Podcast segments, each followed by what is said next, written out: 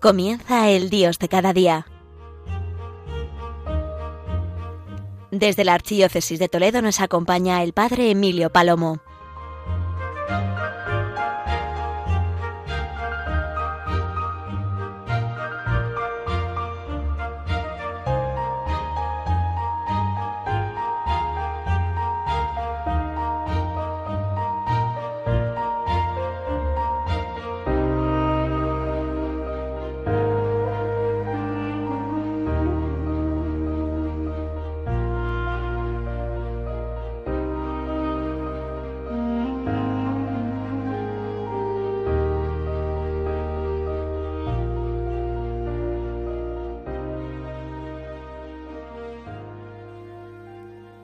Buenos días, querida gran familia de Radio María.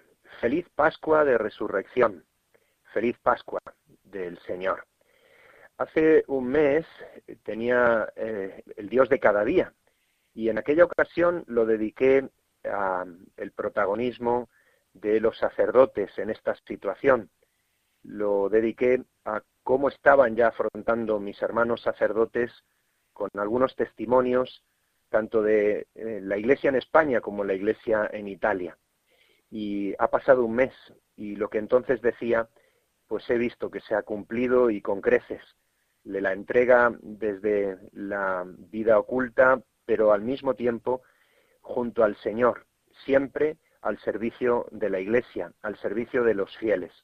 Hemos vivido la Semana Santa, el triduo sagrado, y este tiempo de la Pascua en el que nos encontramos, los sacerdotes seguimos celebrando a Jesucristo, poniendo el amor de Dios en todos los lugares donde nos encontramos, como vosotros los fieles, como los religiosos y religiosas, pero también, además, mostrando también la cercanía del Señor a través de los sacramentos como la unción, como la confesión, sin duda también la celebración de la Eucaristía y la caridad que muestra también al Señor. Bueno, pues en este Dios de cada día, pensando en vosotros, eh, pensaba en los santos en el confinamiento. hermanos, eh, decían eh, las primeras comunidades, los santos, santos, santos en confinamiento, pensaba yo. Porque hay cosas que cuando las pensamos nos damos cuenta que la han vivido otros antes que nosotros y nos han dado ejemplos, sin duda ninguna. Cuando hablamos de la cárcel, la prisión, el cautiverio, el confinamiento, son palabras que se asocian a uno de los temores más profundos del ser humano, que es la pérdida de la libertad. Hay quienes, eh, ante tan terrible mm, realidad, eh, bueno, pues no son capaces de afrontarlo. Hay quienes se dejan abatir en estas circunstancias. Hay quienes no soportan pero también hay quienes aprovechan esta oportunidad. Sí, queridos oyentes de Radio María, son muchos quienes han sido capaces de sumergirse en el abismo de la falta de libertad y resulta que en ese espacio, en ese tiempo, en esa realidad, han hecho cosas increíbles. Y en esto, como siempre, los santos son un ejemplo pero también incluso otras personas. En la literatura podemos encontrar personas como, por ejemplo, Dostoyevsky, que escribió acerca de su experiencia una vez que terminó, o el mismo Nelson Mandela o Gandhi. Pero ¿cómo no recordar, por ejemplo, a Cervantes, que en cautividad, en una situación de falta de libertad, escribió El Quijote y otros autores? Pero recordemos en primer lugar, como siempre, pongamos nuestra mirada en el Señor, en nuestro Señor Jesucristo, porque en ellos han aprendido los santos a cómo vivir y cómo, sin duda, ser fecundos en un momento como en el que nosotros ahora nos encontramos. No estamos en una cárcel, bueno, algunos sí, y de hecho Radio María tiene su programación especial siempre dedicado a liberar a los cautivos, ese programa precioso. Pero recordemos como el Papa Francisco, por ejemplo, cada jueves santo durante estos años anteriores ha celebrado la Cena del Señor precisamente en alguna prisión. Recordemos a nuestro Señor Jesucristo, que precisamente cuando visitamos Tierra Santa vemos un lugar que nos sorprende y nos conmueve, como es, por ejemplo, San Pedro Ingalicanto, un lugar donde la tradición nos dice estuvo encerrado el Señor en una cisterna, en un pozo, sí, literalmente en un pozo. Las cisternas, molinos y otras dependencias, bueno, pues eran lugares donde eran encerrados los prisioneros. Aquellas horas las hemos contemplado la semana pasada en la hora santa que hemos podido hacer en los momentos de oración en el triduo pascual, en la noche del jueves santo al viernes santo. Podemos recordar también como incluso en Tierra Santa hay un lugar que se le reconoce así, como la prisión de Cristo en Jerusalén. Un lugar donde supuestamente Jesús fue encerrado, encarcelado antes de su crucifixión, que era un lugar muy visitado por los peregrinos a Tierra Santa, especialmente en la Edad Media. Es en este lugar una pequeña capilla griega, ubicada en un extremo del complejo de la iglesia del Santo Sepulcro, en la ciudad de Jerusalén. Es considerado un lugar de menor importancia para los visitantes, pero se le reconoce así, como el lugar de la prisión. Recordemos a nuestro Señor viviendo cautivo y descubriremos cómo Él antes que nosotros ha vivido esta misma circunstancia y eso iluminará, sostendrá nuestra vida cristiana en esta prueba. Recordemos cómo los discípulos estaban encerrados por miedo a los judíos en el cenáculo. Justamente ayer, jueves de la Pascua, de la octava, lo escuchábamos, la paz con vosotros, porque Cristo se hacía presente justo en esa circunstancia y en esa hora.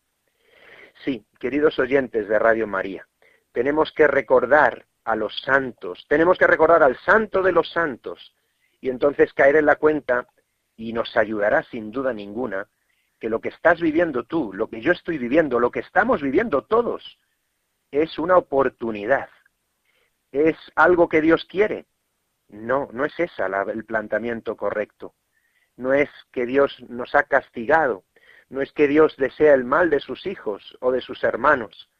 Lo que es cierto, sin duda ninguna, es que Dios quiere esto para algo. Permite esto para un mayor bien en nuestras vidas, aunque nos cueste entenderlo o incluso aceptarlo. La paz con vosotros. Ojalá este saludo de la Pascua llene de esperanza nuestros corazones para poder empezar a ver esto como una oportunidad, si es que no lo hemos visto aún. Bien, recordemos, por ejemplo, cómo no hacerlo, que San Francisco de Asís estuvo en una cárcel y fue precisamente en ese periodo cuando empezó a leer los evangelios, empezó su conversión. Aquel joven vanidoso y orgulloso empezó a encontrarse con el pobre de Jesucristo, con Jesús cautivo, con Jesús buen samaritano, con Jesús vivo y resucitado, que también en aquella circunstancia tocó el corazón de aquel joven. Recordemos, cómo no hacerlo, a tantos santos, y sería esto una oportunidad preciosa para empezar a hacerlo. Recordemos santos que han estado en las prisiones, cómo no, San Pedro y San Pablo. Sí, sí, San Pedro y San Pablo, incluso en varios momentos. San Pablo, por ejemplo, los, eh, eh, profesores de escritura eh, recuerdan, saben, transmiten cómo resulta que San Pablo escribió el cántico de amor en el texto de Corintios, el amor es comprensivo, el amor es servicial, el amor no lleva cuenta del mal, el amor. Y estaba pensando en Jesucristo crucificado y lo estaba escribiendo en la situación de la cárcel, en la situación de estar él confinado, como nosotros también en este momento. O el mismo San Pablo, cómo escribe las cartas desde la cárcel y cómo escribe siempre como un verdadero padre y maestro que instruye, que sostiene, que anima a los hermanos, a los santos, a los santos. Y el mismo San Pedro también así fue, en la cárcel, en la cárcel, la cárcel mamertina. Digo los santos, como por ejemplo, pues también podríamos recordar a Santo Tomás Moro. Santo Tomás Moro tiene testimonios preciosos precisamente desde la cárcel y siempre con una alegría sorprendente. O, cómo no recordar, pues por ejemplo, al cardenal Bantuán, el testimonio que nos da, o el mismo San Maximiliano María Colbe. Estos días ha sido liberado de la cárcel el cardenal Pell, encarcelado durante meses y meses, y ahora se ha reconocido que ha sido injusta su cárcel, y él transmite un mensaje impresionante, justamente de perdón y también precisamente ayudándonos a vivir esta situación. Pero yo, queridos oyentes de Radio María, en este programa este del Dios de cada día, eh, a través de la radio de la Virgen, quería especialmente poner en valor un testimonio, un testimonio que seguramente muchos conocéis, o tal vez algunos no, y es precisamente el testimonio de un santo que nos dejó una de las páginas más brillantes, bellas y profundas de la literatura y de la mística, precisamente escribiéndolo desde su prisión, desde la prisión en Toledo. Me estoy refiriendo al cautiverio que sufrió San Juan de la Cruz. Pero vamos a hacer un momento de parada, como hacemos siempre en el programa, para escuchar una pieza musical que nos ayude a entrar en esta verdad de cómo hombres y mujeres como nosotros, en circunstancias seguro que más duras incluso, sí, sí, afirmémoslo sin temor, más duras que las nuestras, Dios a través de ellos nos está mostrando su amor y su misericordia. Dios con ellos ha escrito una historia preciosa de salvación y es que los santos son santos precisamente soportando la cruz de nuestro Señor, santos en confinamiento.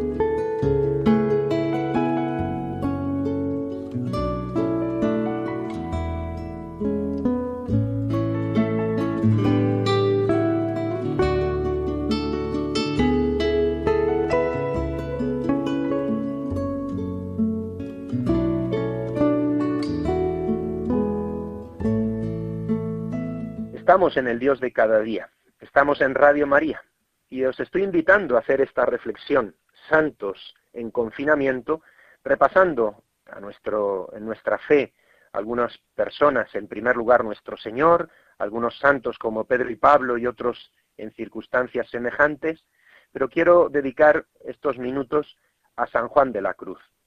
A Toledo llegó Fray Juan de la Cruz, prisionero, a mediados de diciembre del año 1577.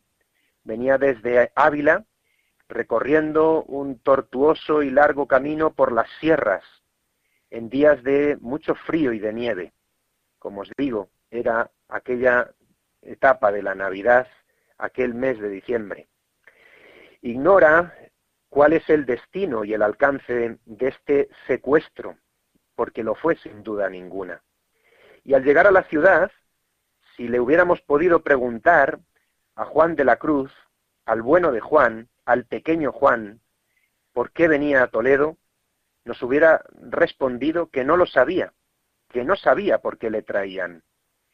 No tiene nada programado ni previsto y de hecho, bueno, pues es un joven que en aquel momento tiene 35 años de edad, un hombre maduro, pero joven al mismo tiempo pero un hombre que ha sufrido a lo largo de toda su vida muchísimas circunstancias adversas.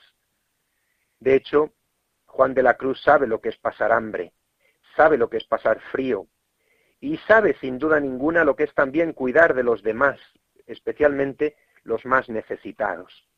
Pues bien, hasta Toledo llega aquel fraile que viene a sufrir algo que es ciertamente sorprendente y tremendamente duro. es un momento que la historia no debe de olvidar y que incluso en las actas de su canonización algunos frailes fueron testigos, en esas actas nos lo cuentan, de cómo lo vivió. De noche, con los ojos vendados, recorre el prisionero las callejuelas estrechas y empinadas de la preciosa ciudad de Toledo. Es todo un símbolo y presagio de lo que va a suceder en esos meses que va a estar. Y van a ser muchos meses. Sí, estas medidas que sufre tienen como fin desanimarle, desorientarle, hacerle que ceda en, en el empeño que tiene, en el modo de vida que ha tomado. Y después de algunos rodeos, por fin llega al convento del Carmen. Intuye inmediatamente Juan de la Cruz el lugar donde se halla. No ha estado nunca antes en este lugar, pero lo conoce por oídas. Hay además algunas caras conocidas entre los religiosos de la comunidad. En aquel momento eran 80 frailes. Están aquí de conventuales algunos de sus condiscípulos de los años de Salamanca. En cuanto al edificio y a la comunidad, es el mejor convento que tiene la provincia carmelitana de Castilla. Sí, Juan de la Cruz llega hasta Toledo y en ese lugar Juan de la Cruz vivirá una experiencia terrible, terriblemente dura, pero incluso en esa circunstancia el amor a Jesucristo crucificado le hará escribir cosas maravillosas. Sí, escribirá y nos dejará lo que lleva en su alma, en su corazón. Cuando aún no se ha repuesto del viaje, ya tiene que presentarse ante juicio, porque para eso lo han traído hasta Toledo. Tiene que dar cuenta rigurosa de sus actividades fuera del convento de Ávila. Tiene que dar cuenta de sus responsabilidades colectivas en el paso que está viviendo de la reforma. Y el juicio y la situación es ciertamente para él muy dura, muy terrible. Pues bien, en la cárcel conventual de Toledo, en esta cárcel conventual no está él solo, también hay otros presos. Al no aceptar las disposiciones de su superior, Fray Juan es castigado, encarcelado, está ya determinado por la misma ley, corresponde según la transgresión que se le acusa. Y en esta cárcel conventual, en una estrecha habitación incómoda, recluido y castigado, va a sufrir tremendas penitencias también. Sí, la cárcel conventual era una realidad que sufre, pero que ofrece, y que además lo ofrece con una virtud extraordinaria. Santa Teresa se preocupa y escribe cartas intentando ayudar. Eh, en ese momento Santa Teresa acaba de escribir, ha redactado el castillo interior.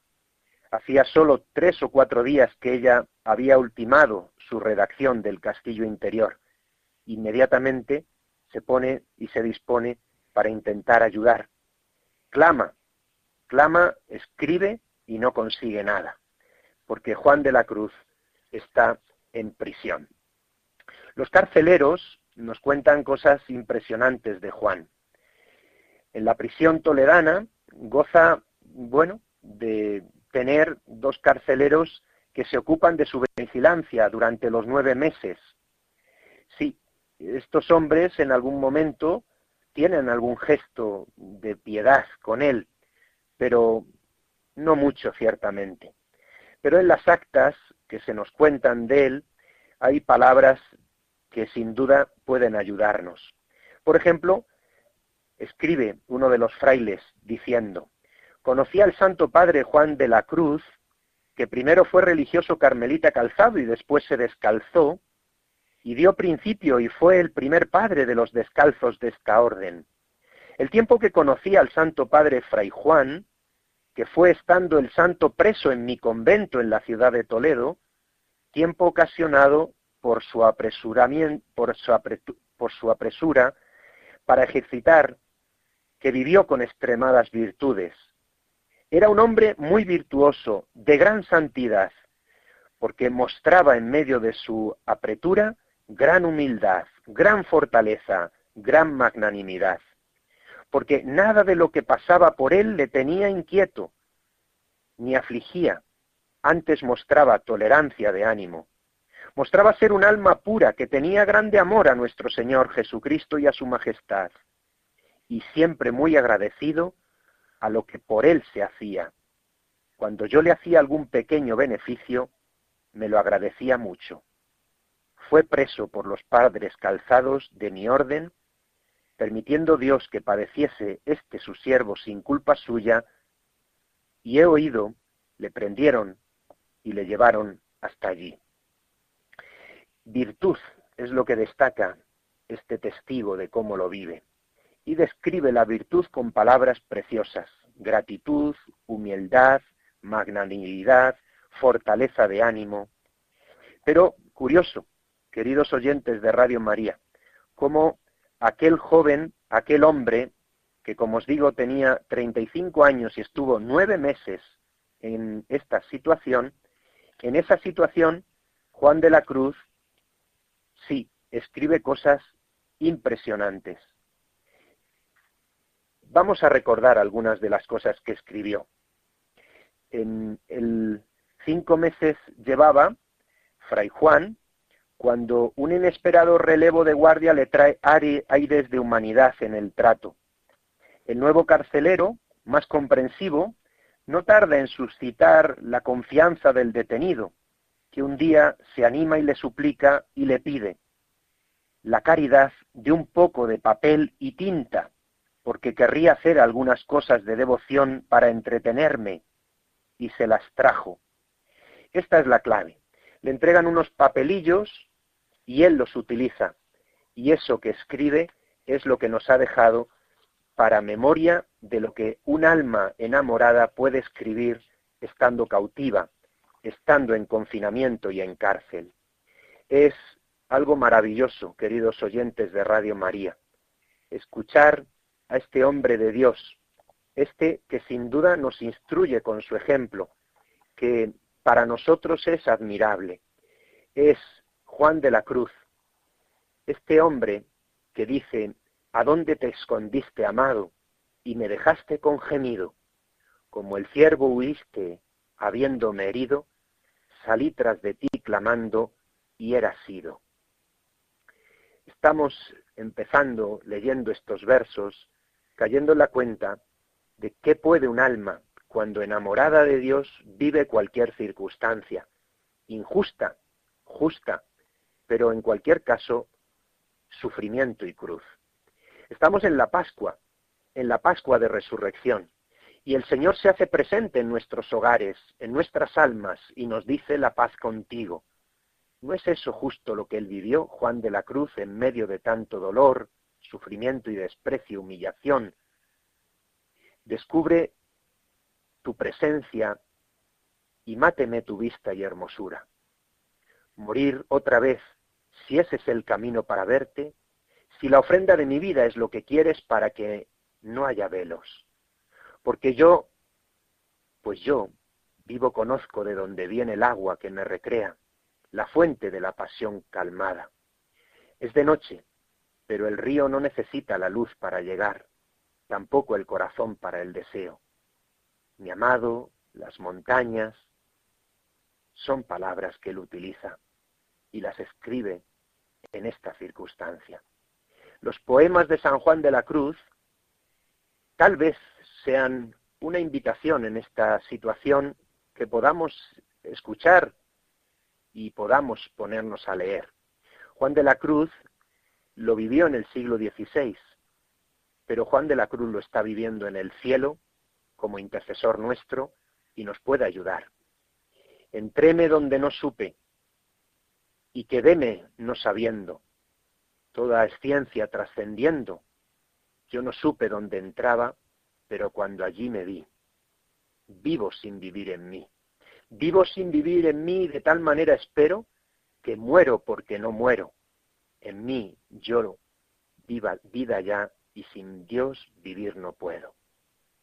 Son palabras como las del pastorcito Qué hermoso cuando lo pensábamos estos días del trido sagrado, el trido de la Pascua. Un pastorcito solo está penando, ajeno de placer y de contento, y en su pastora puesto el pensamiento y el pecho del amor muy lastimado, no llora por haberle amor llagado. Sí, la noche del alma, el cántico espiritual o la llama de amor viva, la subida al monte Carmelo en la noche oscura, queridos oyentes, dejémonos ayudar por la gracia, por Jesucristo que estuvo cautivo y está resucitado. Dejémonos guiar por la luz de los santos, dejémonos guiar por su ejemplo y sus palabras. Palabras como las de Juan de la Cruz y las de otros tantos que nos pueden ayudar en esta circunstancia. Termino eh, este programa, El Dios de cada día, en este viernes de la octava de la Pascua y termino precisamente como vosotros, unido en oración, sí, por todos los que han fallecido, unido en oración por todas las víctimas de esta pandemia, unido en oración con el Santo Padre y nuestros pastores, unido en oración con los que están enfermos en los hospitales y en sus casas, unidos porque la comunión de los santos nos mantiene unidos, y qué mejor lugar para estar unidos que el corazón inmaculado de María. Queridos oyentes, Solo puedo desearos feliz Pascua y dar la bendición en el nombre del Señor. Y animaros, como siempre, a continuar en sintonía con la radio de la Virgen, Radio María. Que Dios os bendiga.